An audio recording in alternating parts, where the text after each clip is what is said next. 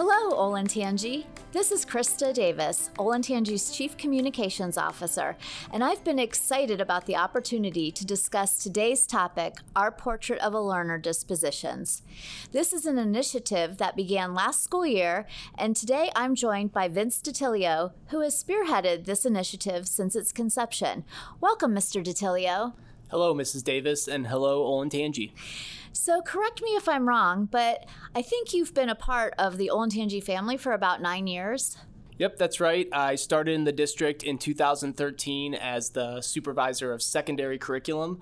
And then in 2018, I transitioned to a new role where I'm overseeing professional learning across the district, K through 12. Um, and this is where really the portrait of the learner came to fruition. That's fantastic, Mr. DiTilio. Beginning this January, you moved into the Director of Curriculum position, but overall, you've been facilitating our staff's learning throughout the past few years. What made you think about something like the Portrait of a Learner, and why was it important for our students and staff? That's a great question. Um, and I think that we've always known that maximizing learning for every student was a really, really lofty goal. Um, and we also always knew that academic success was a huge part of this. But we also have come to understand that our most successful students possessed a set of skills, traits, and dispositions that served them both in the classroom and beyond. And ultimately, that's what the Portrait of a Learner sought to do was to identify and explain the profile of this dynamic learner. And the journey began with a really simple question actually, and what we what we landed on was, you know, what do we want our students to be like as adults? And that was a question we, we put out to the community first and foremost and, and asked them for their input. And our parents, our community members, eventually our teachers, and even our students, you know, responded to that question and they partnered with us and as we studied their responses, it was really interesting because the portrait of a learner became more clear and more clear as we looked at those. And what it was telling us was this that we are trying to educate the whole child, and that to do that, we need them to graduate and to develop both academic knowledge and character traits that would give them the tools to achieve success sort of wherever they landed after graduation. And in the outcomes we identified proved that maximizing learning for every student is marked by more than acquiring knowledge, but also the developing of these skills of being a learner throughout their journey from kindergarten to 12th grade and then beyond into wherever they, they end up. I absolutely love this. As a former Olentangy teacher and parent living in our community for the past 30 plus years, I've always noticed that there is a lot of pressure and emphasis on academic achievement, test scores, whether students put that on them on themselves or that's just inherent in their family or between peers. So it's really refreshing to hear that students and staff, everybody's talking about these learning traits that will serve students long past graduation. Can you share with us these dispositions and why they were chosen?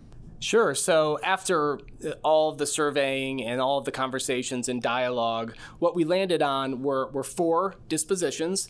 The first one being purposeful, being a purposeful learner. The second being a resilient learner the third being a curious learner, and finally, the last one being a kind learner. Um, and the feedback we received along the way really pointed us in this direction. Um, we felt strongly that each disposition served the best interest of all of our students when both learning academic content, working with others in a collaborative way, and also generally just trying to be the best version of themselves, which is that's what I really think of as a, as a portrait of a learner is someone who really is being that best version of themselves in the classroom and outside of the classroom. Absolutely. They really do address different mindsets and give children tools they will need as they grow and flourish. Can you share how these dispositions or mindsets might translate into the classroom and what are we looking for students to learn from it? Great. Well, let you know, maybe we could start with with purposeful, mm-hmm. um, since it's the first one on the list. But it's not. It doesn't mean it's more important than than the others. But you know, learners become purposeful when they become comfortable setting goals and reflecting on their progress towards them. They they become more aware of how they learn and their unique interests, and then they find ways to like you know direct the learning uh, towards their interests, which make them more engaged in the learning process. It also looks like um, in the classroom, when you see purposeful learning, you see teachers providing students with opportunities to reflect on their progress along the way, but also to make really significant choices that impact their learning. So when a student is making a choice, with some rationale behind it, they're exercising that idea of being purposeful. I chose this option because, you know, I'm interested in this path. And another example to think about is like how resiliency plays out in the classroom. So, in our mind, resilient learners can be developed in the classroom when students start to see challenges as opportunities for growth. So we have a lot of teachers, you know, working around the ideas of growth mindset um, and, and other dispositions like that. But they're they're essentially comfortable with not getting it right the first time. They're comfortable with giving and receiving feedback trying again, starting over, trying to make improvements to their work. And really, it's just it's more of a mentality that learning is a process and that mistakes will be made along the way. If there's nothing that the last 2 years haven't taught us, it would be, you know, we've been taught to be resilient.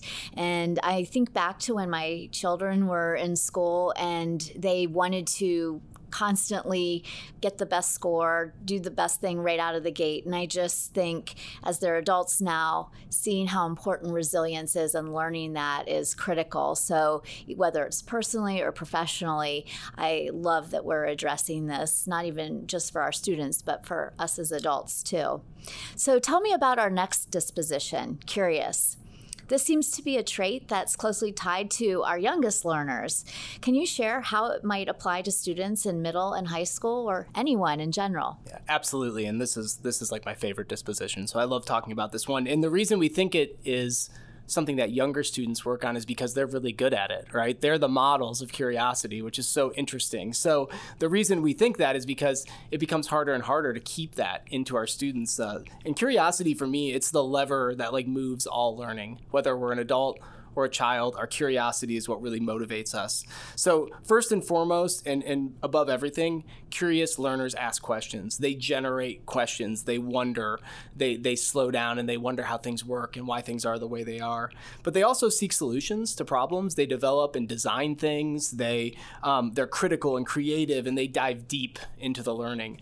So, curiosity can be sparked at all levels of learning when students are given an opportunity to engage with content on their own terms. Like every teacher has objectives, but when you open it up and let students bring their own curiosity and interest and ask questions about it, it, it lets them make it more personal. This again could involve making choices about what they're interested in, being asked to generate questions about objects, images, or ideas. And curiosity can also be leveraged by asking students to, to brainstorm solutions and put those into um, a prototype, design something, um, and really collaborate around a problem.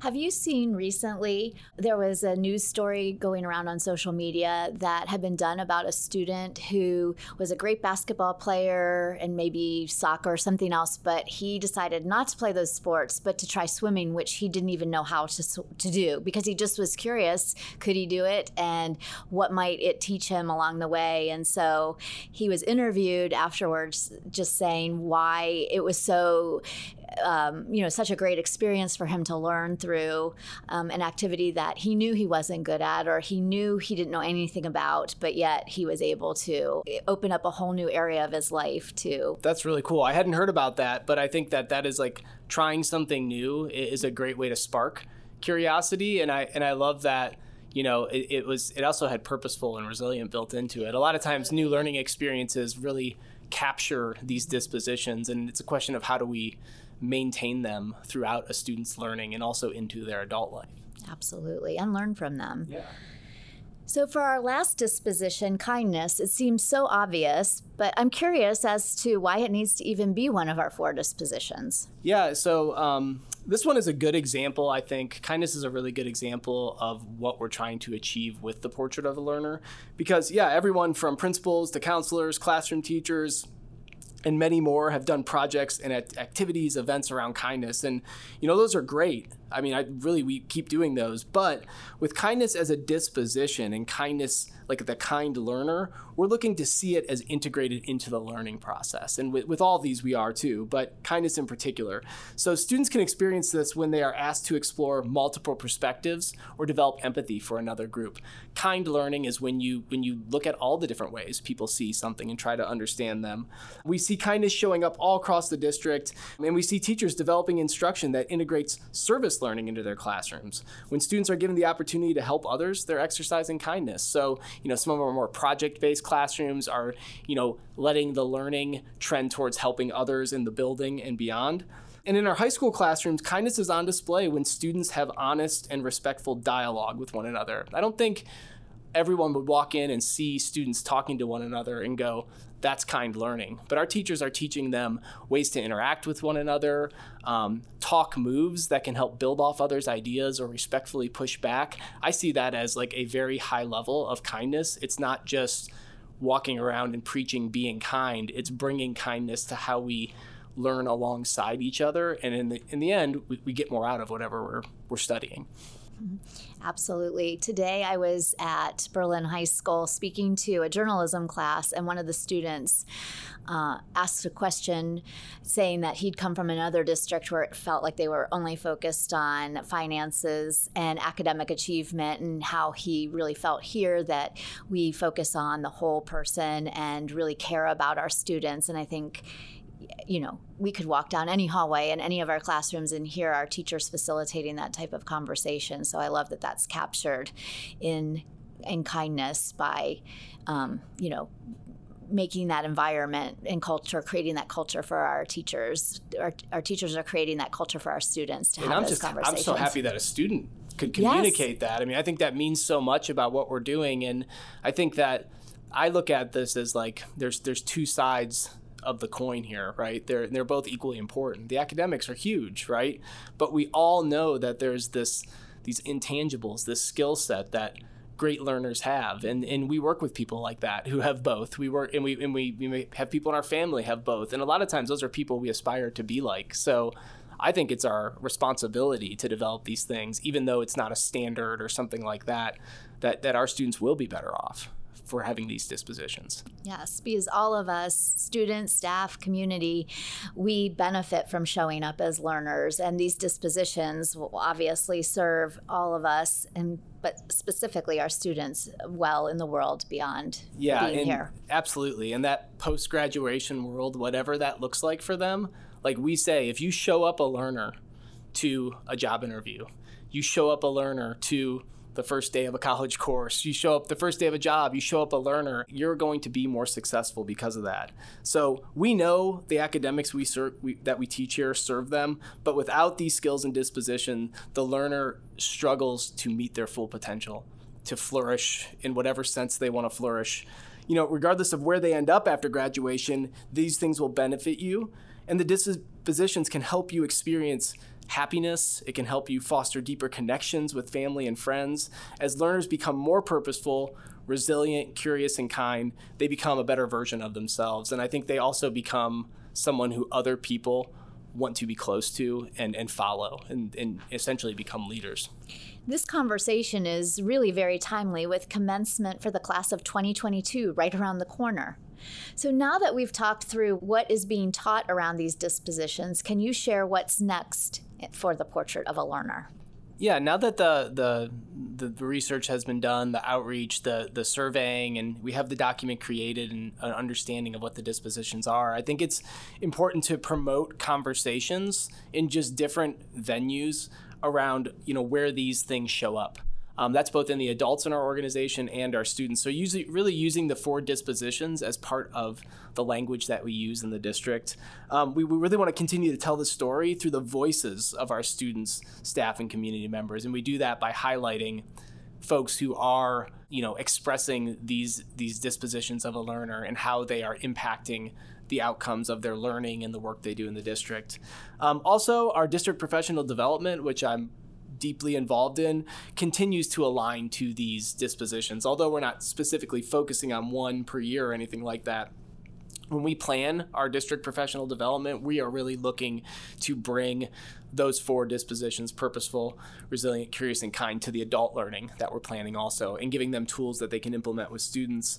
And then I think the, the pinnacle of it, the goal is really to have this integrated into the learning, that it's not a separate lesson on how to be curious. It's content learning that is infused with opportunities to be curious and that's really that's the peak of where this is, is going and we, we have room to grow there but that is definitely the goal in the end I can't wait to see what happens next with this portrait of a learner and and the evolution and the conversations and excitement surrounding these dispositions. Thank you, Mr. DiTilio, for speaking with us about this valuable work. I always enjoy hearing you share you're passionate about. Thank you so much. And I do want to make a plug that you can find the Portrait of a Learner on the district website if you would like to take a look at a copy of that. Um, thank you so much for having me. Um, I truly believe that not just students, but if all of us show up as learners and aspire to be purposeful, resilient, curious, and kind, we can achieve more, we can feel better, and we, ca- we can care for those around us. We can truly flourish in whatever environment we are working in. You are so right. Thank you to our listeners for your support of our district. This is our last podcast episode for the 2021 2022 school year. We will be back in the fall and we will be featuring staff and students from our schools. Be sure to follow our show to receive updates when new episodes are released. So until we say hello again, goodbye, Olentangy.